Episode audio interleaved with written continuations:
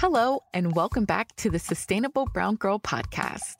This show exists to provide representation for women of color in the environmental space, to highlight their stories, and to educate the masses about how to be more eco friendly every day. From gardening to thrifting, minimalism to veganism, sustainable business owners to influencers, environmentalists to activists. We are all on a journey to taking better care of our bodies and our planet. I'm your host, Ariel Green. For decades, China and other Asian countries have been the main hub of textile production. But now eyes are shifting towards Africa.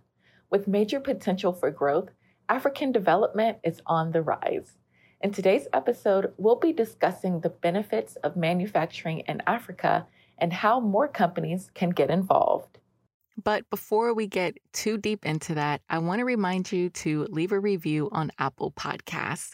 It's super easy to do on any Apple device. Just search for Sustainable Brown Girl Podcast and be sure to follow if you aren't already. Then scroll down to the review area and I'm sure you want to leave a five star review, so go ahead and do it. It really helps us with getting more people to discover the show. Be sure to leave a review on Apple Podcasts, and I will feature it in an upcoming episode. If you're not already, be sure to follow Sustainable Brown Girl on Instagram and use the hashtag Sustainable Brown Girl to be featured on the page. I love seeing what everyone's up to, their sustainable swaps, their outfit inspo. So I love sharing that on Instagram. Also, if you have a few dollars to spare, please consider becoming a Sustainable Brown Girl patron on Patreon. It really helps to keep the show going on a consistent basis, and you'll get access to some exclusive content. A link to the Patreon page is in the show notes. As always, your support is greatly appreciated. Today's featured sustainable brown girl is Jacqueline Shaw, a fashion designer, consultant, and founder of Africa Fashion Guide, a social enterprise promoting sustainability within Africa's fashion and textile industry. Through her organization, Jacqueline consults clients on building and growing their African fashion business while positively impacting communities throughout Africa. Thank you so much for joining us today, Jacqueline thank you for the invite. It's such a lovely um, opportunity to to share with your your listeners, and yeah, yeah, really awesome. Yeah, me too. So I always like to start with getting the backstory. Mm-hmm. So can you tell us about how you became interested in sustainability and fashion? You know, it's a funny one because I always say, um, I mean, fashion. I'm, I'm just a creative person. I've always been sewing things and making things. You know, if it's pinball games from, you know, um, boxes of cereal, mm-hmm. sewing for my toys back in the day, I would always be be doing something kind of fashion related. But the sustainability one was kind of a weird one. When I was at um, my my bachelor's degree back in uh, 1999 to 2001, I was just interested in the ozone layer and the, the, the, stories around that when there was a big discussion about the hole in the ozone and, you know, greenhouse mm-hmm. gases and so forth. And, you know, looking at doing things with more natural fabrics, that was really um, the, the route that I was taking. Wow. Um, well, the route that I was interested in, but I didn't really, at the time, it wasn't called ethical fashion or sustainable fashion. Right. It wasn't called that. It was, um, I don't really know what we called it back then. Eco, maybe, or something like that. But I just was interested, but I never thought to pursue it as a career. Yeah. I did, I did, um, become interested further um, along the, the journey as I started to travel a lot to, um, to, to countries and to learn more about the, the fashion industry and how it worked and I would see things, and I just thought there's there must be a better way of doing it, and that's when I decided to do um, later on in my career in 2009 to 11. So 10 years later, I decided to do a master's in ethical fashion. It was the first one of its kind, and um, yeah, I did that as my degree and my master's degree, and from there it's just opened up the door to everything else. So it's been an interesting journey. Right. Wow. So before you um, started your ethical fashion uh, master's program, Mm. you worked with other, like, did you work with bigger brands? I saw in your bio you worked with Puma and Fila Mm. and large brands like that. Exactly. So my career was after my master, after my bachelor's degree back in 2001 when I finished, I went into the industry and I ended up in sportswear just by chance. It was very interesting because I was more when I when I was sewing, I would always sew more woven pieces, more tailored pieces, hmm like wedding dresses and things like that. But mm as a designer in my career, I was in, I got into sportswear and swimwear, and so my career just evolved in me designing for these brands. I had the opportunity to live and work abroad in different countries and designing for international brands and retailers. And so that's been like my career, um, or up until today. I mean, I'm not working in fashion today. Um, I'm really more focused on my business as well now. Hmm But um, yeah, it was really good way to, as I say, to cut your teeth in the industry, to to work for these brands and to really understand. And Puma was where I had probably the biggest time of my career, which was seven years. Wow. And um, it was very interesting because with Puma, they had a mission to be the most sustainable sports lifestyle brand in the world. Really? And yeah, at the time, I mean, they under after I left, they went under new management, and then things changed. By the time, they were really interested in that direction, hmm and so I was able to be a sustainability ambassador for them. And then I was the same at um, a company in Germany that I worked for as well called C and A. So it's, it's become a big part of um, you know my career and my focus and how to just do things ethically. And now with my own business, it's all about sustainability within Africa's fashion industry, and um, now it's even evolved even more to you know building, seeing trade as a tool and fashion as a vehicle to bring change in Africa. That's how I one of the quotes that I say because that's what I truly believe. The fashion Yes. can be that vehicle of um, change um, to bring you know when you bring trade to communities. So yeah, Wow. Yeah, that's that's really interesting. So would you say that by working with those larger brands, did it kind of push you more in the direction of wanting to do things more ethically after seeing how, you know, uh, large brands typically do things unethically? yeah, I just wanted to learn more. I mean, like I said, because of back in the day, I was looking at the ozone layer. It was always something. It was always something that um, I was considering. Like, okay, what what's better materials that we could use? Okay, um, I think hemp was a big thing then. Yeah. Natural fabrics, just cotton, so just natural fabrics. It wasn't so much of like lyocell and all these, you know, eco fabrics that we got out today, like you know, mushroom leather and hmm you know, recycled polyester and all that. They really had that. So it was more about um, natural fabric. I think bamboo was starting to become a thing, but yeah, at the time it was more about the materials that we used. And then um, working for the brands, I got my eye was open to a bit more about the industry. hmm And so I, then I learned more about new fabrics that were coming out. And I was like, there must be other ways of doing things. And then working with Africa, but a lot of those fabrics aren't available on the continent. Most of them are Right. made in Asia or in Europe. hmm Um, so, you know, it was more about just how to, more about the art, more about slow fashion, do things slower, craft, artisan.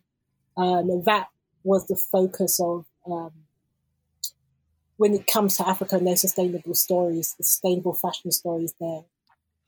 Right. I see. So then what led you to start Africa Fashion Guide? Like, did you grow up in Africa? Did you spend time there? What, you know, what kind of led you in that direction? When it happened, I decided to focus my, when I did my ethical masters, ethical fashion masters, I decided to focus on Africa's um, textile industry. So I looked from the from the raw material from cotton through to the manufacturing of clothing. So I looked at everything from ginnery to um, mills to dyeing to you know the production of fabrics through to the production of the clothing, shoes, accessories, homeware, etc. So I looked at hmm my whole kind of industry as a supply chain and as a value chain as well, and how there was a lot of gaps and losses within that. And I, um, I mean, prior to that, I I mean, growing up in London, um, especially the age that I that I am and I was, I guess, many of the, the, the black and brown people um, of my age group, we were like first generation born uh-huh. in the UK. So our parents were, you know, um, they would have come over from somewhere else. So if it's an right. African country or a Caribbean country or like India, Pakistan, or Bangladesh, um, or Sri Lanka, they would have been, you know, um, we would be the, the, children of of these immigrants. Mm-hmm. Um, so for for me, I had a lot of my friends I grew up with, you know, parts of London was very much um, I wouldn't say segregated, but it was you'd have areas where it'd be mostly Asian, many Pakistanis, or many um, Africans, or many Caribbeans, for example. And just going up particular areas, I did. Mm-hmm. I would mm-hmm. be around um, many um, Nigerians and Ghanaians. And so I just like textiles. So when I would start to, you know, go to some of the my friend my friends' events, like, oh, we're having a naming ceremony or something like that, or it was a wedding, I'd get yeah. invited to, I'd get asked to sew something for them in Ankara. Um, so cool. and then I would just love the fabrics and like, oh, what's this and what's that? And I'd learn more about it, the different cultures. And I got my juices going. And so I wanted to go, you know, to, you know, to Africa, to these countries that my friends had told me about. I wanted to go there, so I did. Um, my first trip was to Ghana. I mean, outside. I mean, I've been to like Morocco prior to that. Mm-hmm. I wanted to go to what I call Black Africa, mm-hmm. and um, yeah, just going to Ghana, and I went back that same year, and I went back the year after, and then I started to go to more countries and wow. develop this business. Because that was around the same time as I decided to do my masters. Mm-hmm. So I decided to develop this business, which was all around that. Wow. So yeah, it was. Um, it, has been a journey. It's been a journey, but so you can say I was inspired from my career. I was yeah. inspired from my friends and the area and my my upbringing in the areas that I grew up in, and um, just looking at my own heritage as a Black British woman. Um, you know, all kind of worked together, and that's what made me decide that I was going to do that. And I never mm-hmm. planned to do a business. It just happened after my degree. People said, oh, you know, you should do more of these. I did a conference in a book. And they said, you do, should do more. Could you help me to find ABC in Africa? Do you know where I should yeah. go? And so I was like, okay, you know, now I kind of have a business, but I never planned it. but wow. um, it's been, it's been a great, a great journey. Um, you know, business isn't easy, but I really do, do love what I do. Yeah, that's great. I mean, you know, loving what you do is the biggest part of it, you know, mm. and then especially when you're helping people and trying to make a difference, that's also important. So, what types of services do you offer people through Africa Fashion Guide? Yeah, so there's different aspects of it. So there is, um, you know, we do events, so we do um, conferences, we do business trips where we take people to the con- continent to meet with manufacturers in different countries um, I do um, go to schools, universities, and do talks about it, do public speaking. So there's kind of that kind of aspect of more events and um, in person things. And then um, there's like the digital trainings I have. So the digital tools, um, coaching group memberships, and um, also one to one coaching. And then I also do consulting as well.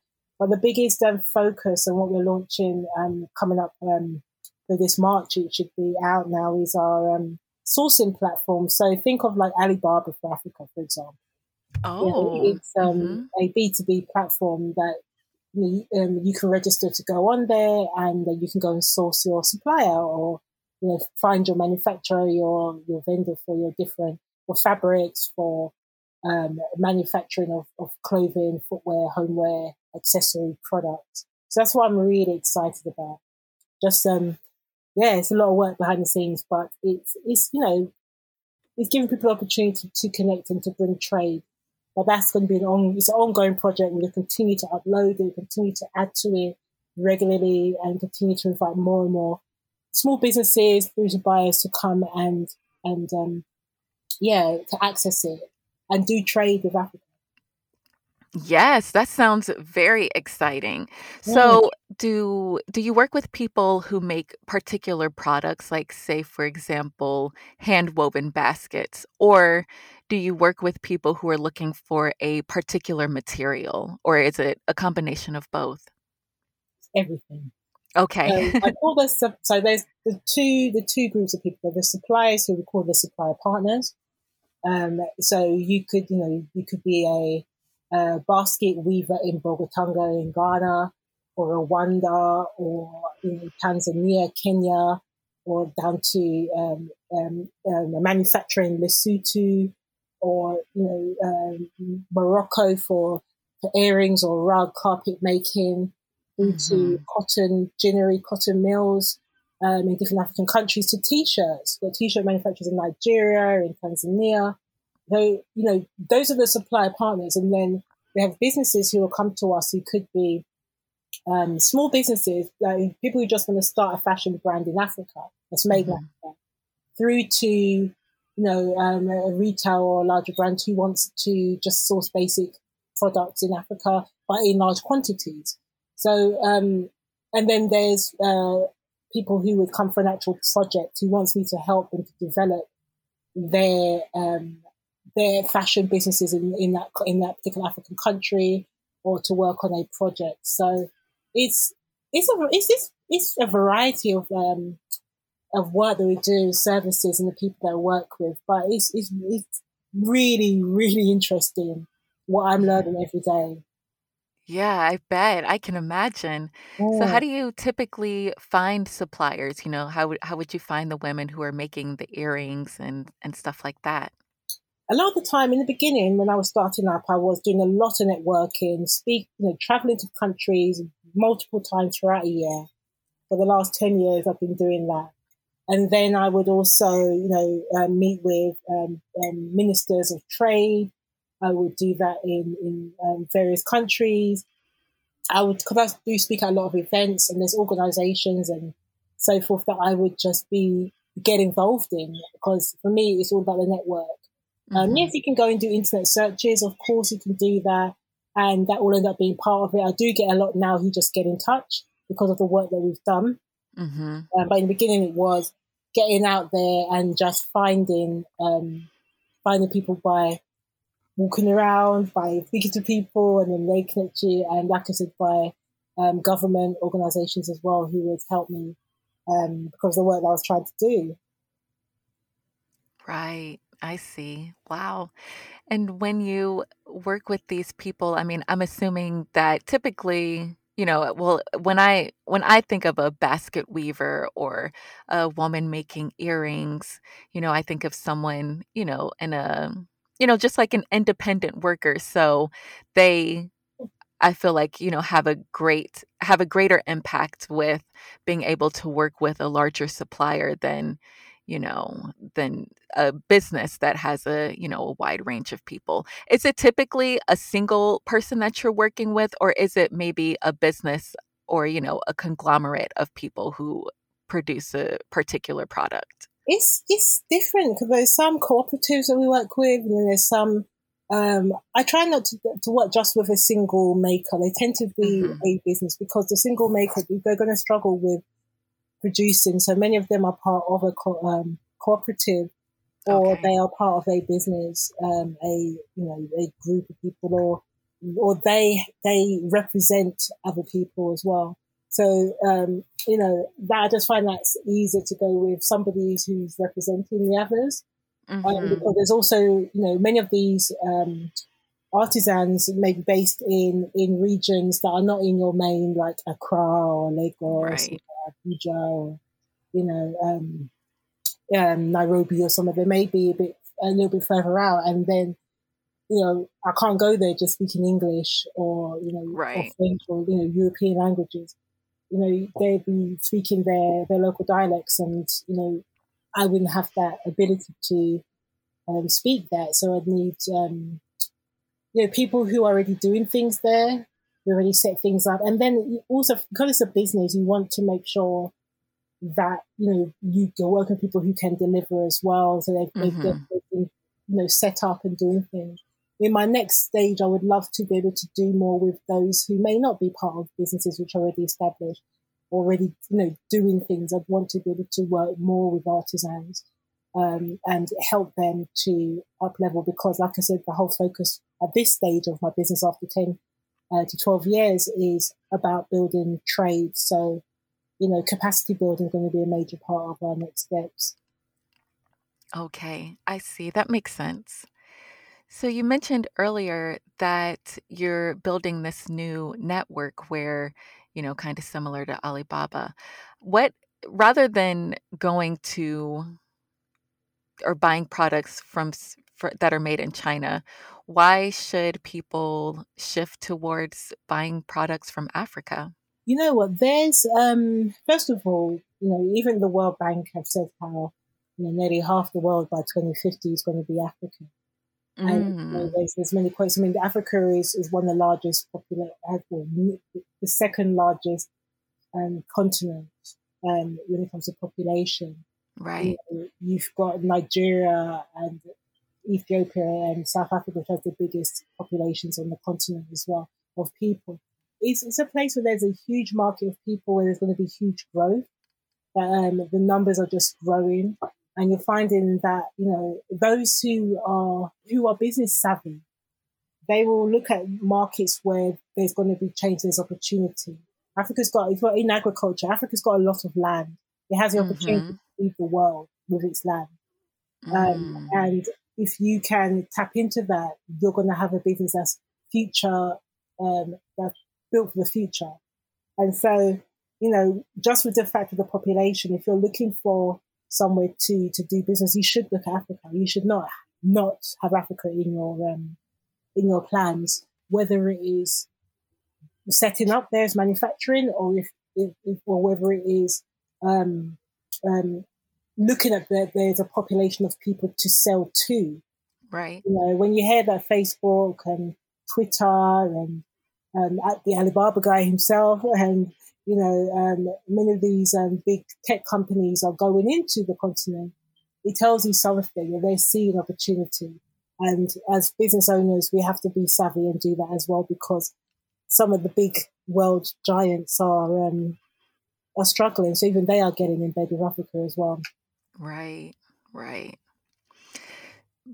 When I hear that, you know, Africa is growing and whatnot, and they have all this land and stuff, I'm always worried about them being exploited, you know? I worry that it's going to turn into the next China or the next Indonesia where there's all these low wage factories, um, you know, and they're exploiting the workers. Do you have any ideas on how uh, we can avoid that? This is all this is all going to be down to the mindset of those who are going in there. And my mm-hmm. thing is working with the continent. So it's not about I'm here to to take from Africa. It's about I'm right. here as a middleman to connect, to bring people together, to build trade. So it's encouraging supply chains to value chain, sorry, value chains to be grown on the continent um, more. So rather than exporting the raw materials and then, you know, um, um, exporting them to so-called first world countries and then uh, manufacturing them there. Do that on the continent to, to keep the GDP, to grow the, the, the GDP on the continent, uh, keep the manufacturing there to be able to, you know, have extra, provide extra work, keep the manufacturing there so the farmers can also have, you know, look at maybe they can expand their business and not just grow oranges, but to also manufacture orange juice mm-hmm. and sell cartons to the world. So, you know, it's, it's, it's all going to be down to, we're never going to be able to change the world in a way. There's going to be some bad people. You can't change that. All right. we can do is be the change that we want to see. So if you're there and you want to um, see change in Africa and see Africa in its rightful spot, as I believe it should be, you know, one of the top country, top countries, listen to me, top continents in the world, then that's going to take um, working with the continent and building um, supply chains, building trade with the continent, and internally that Africa to do more within its own. So it's not just focusing on, oh, you know, the Chinese opportunity, the American opportunity, but it sees its own Africa as its local opportunity. That would right. be great. That's what I would love to see more of, and I'd love to do more on the continent with the continent. Yes, definitely. I agree that that would be the best way to prevent, you know, the prevent it from being kind of how you know other some uh, southern uh, Asian countries to you know how they've seen fast fashion like destroy their mm. countries pretty much. You know, I would yeah I hate to see that in African countries too. So yeah, I think the what you've said is is a great way to help prevent that. Um, are from the people that you've worked with, do they seem like they are cognizant of maybe, you know, trying to prevent the riffraff from from staying out, you know? Say that again, sorry. Are they from the people that you've worked with, does it seem like they are trying to you know, work ethically as well to, you know, help make sure that fast fashion companies and places that would try to exploit them kind of stay out of their areas? I don't know. I don't always see that. I don't, I, I see, I mean, there is a mindset in some places. And I'll give you an example. I, um, some years ago, I did a project with an Italian um, charity he was doing something in Togo, Lome in Togo, West Africa. And I was invited to come and do some training in uh, uh, uh, uh Trento or Trento in Italy. And I was in, invited to go over also to Lome in, um, in Togo to do the same training. It was like an exchange thing they had. And I remember going over there to Lome, and I actually, I actually love the country. I love Togo, and um, I remember the it was a girls' school, and then they heard that this somebody's coming from England called Jacqueline Shaw. She's going to be giving some training on to these young students on like sustainable fashion, African fashion. And then when they saw me, I mean, they're mostly French speaking, but they spoke English. Some of them spoke English as well. Mm-hmm. When they saw me, they go, "Oh, you know, we thought you were going to be white when we saw mm-hmm. your name. We heard your name, but you know, you look like us." Yeah. And, you know, they tried to give me some of their uh, their version of that, their jollof rice and their pepper soup. and it was, you know, nice. laughing at me, yeah, how spicy it was. But it was, but it was so, it was just, it was just so, because for me, that's what's important is that representation. They don't just see, you know, that they, that, that if you're white, that you, that those are the only people who can come and do things, who can come and right. do, come and support. They can see there's a black girl from England she looks like us.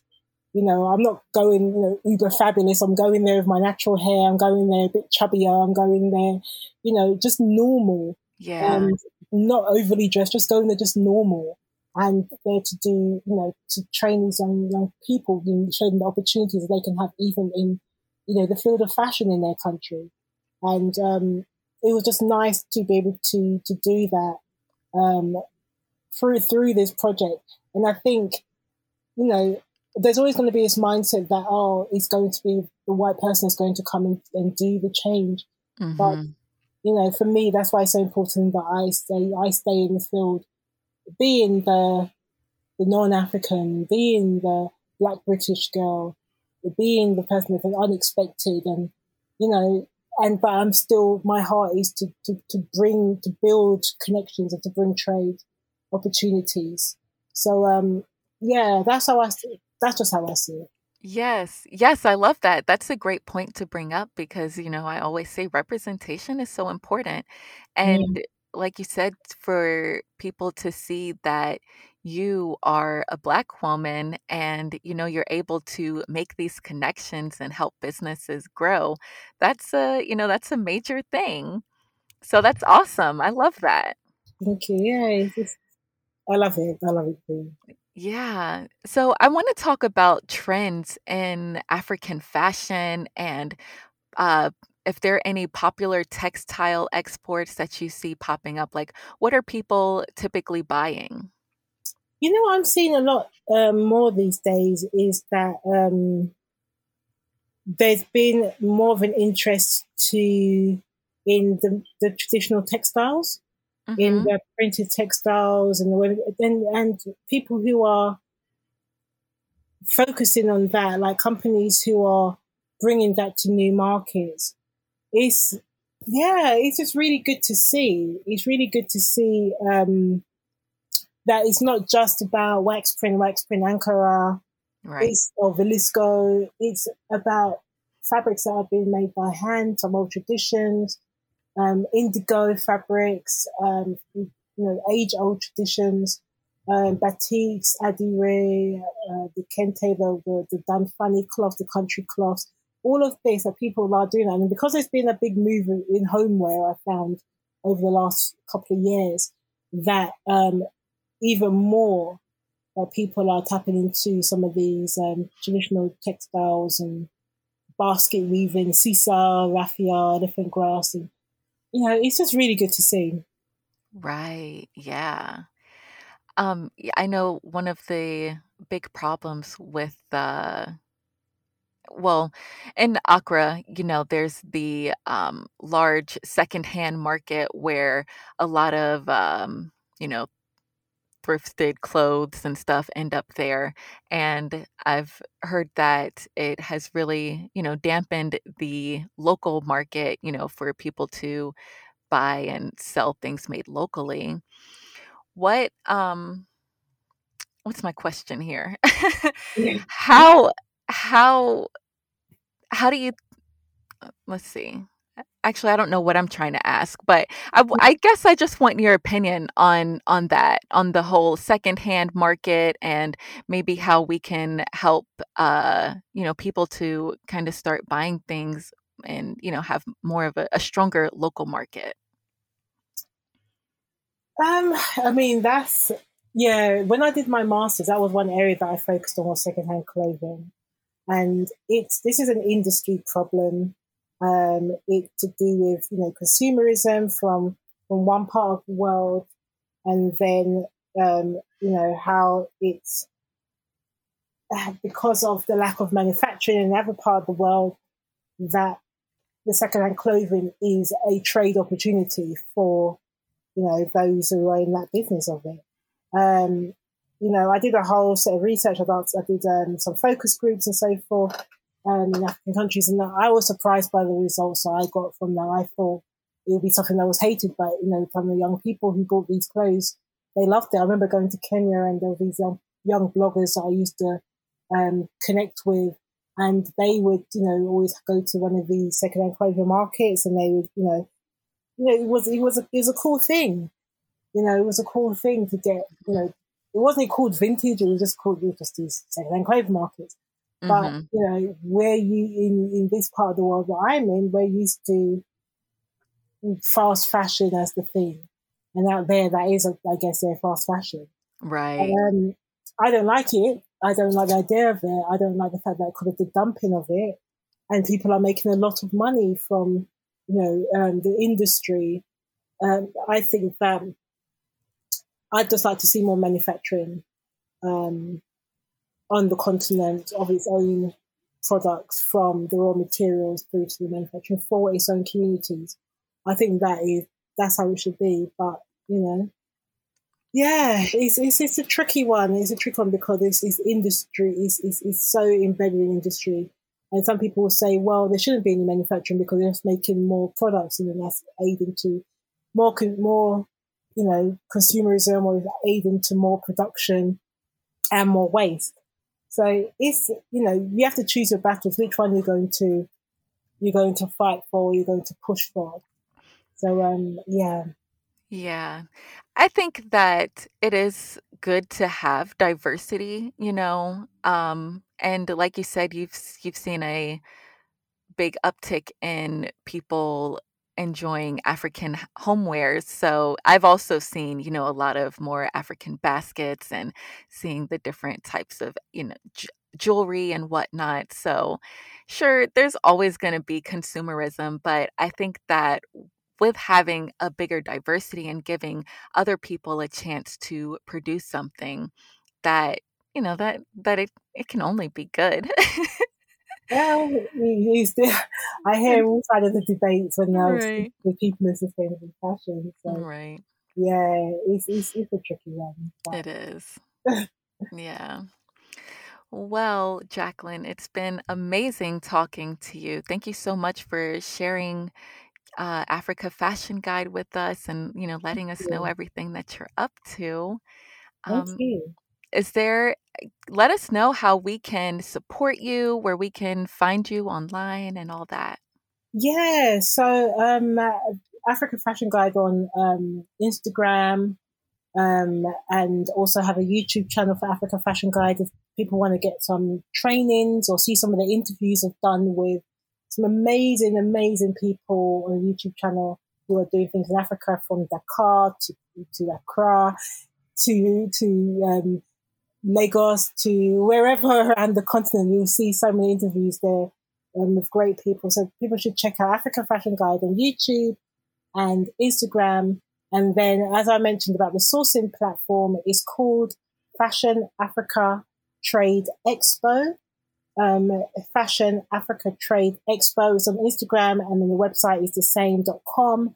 And um, people will be able to access that um, shortly um, maybe at the time of this recording or the time of this um, this this is live, then they'll be able to access that straight from that website at fashionafricatradeexpo.com. So yeah, that would be great. Awesome. Yes, I'm so excited to see how it grows and everything that you're doing. And um, my last question is what does being a sustainable brown or black girl mean to you? What does that mean to me? Wow, I know you gave me this question prior, and when I, when I saw your blog, I go, "What does that mean to me?" I know it's, it's who you are. For me, it means, uh, as I mentioned earlier, it's going to sound so corny, but it means um, being the change. And even within, because I remember even within going to a lot of this ethical fashion events, there was there was always a you know a group of white people talking about people in brown countries, but there was never the brown people on the stages. And mm-hmm. I remember reaching out to some of these conferences to say, you know, have the representation of these people to speak. Have somebody from Asia, have somebody from Africa to speak about it. So it's not just, you know, white Europeans or white Americans talking about it, but let's have those representations. So for me, the sustainable brown girl is being that change in the sustainable fashion industry, in the, you know, in the industry full stop. So um, yeah, making a change and being a change. Yes, that's, that's, that's, not corny at all. That's so true. And oh, every you... time I do a Gandhi quote, it's like that's what we do. so yeah.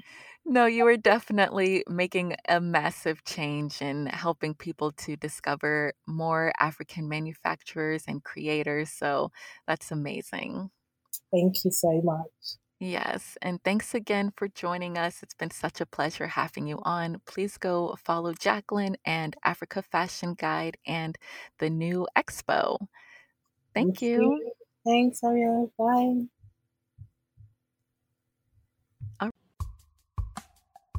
If you want to keep the conversation going, follow us at Sustainable Brown Girl on Instagram and Facebook.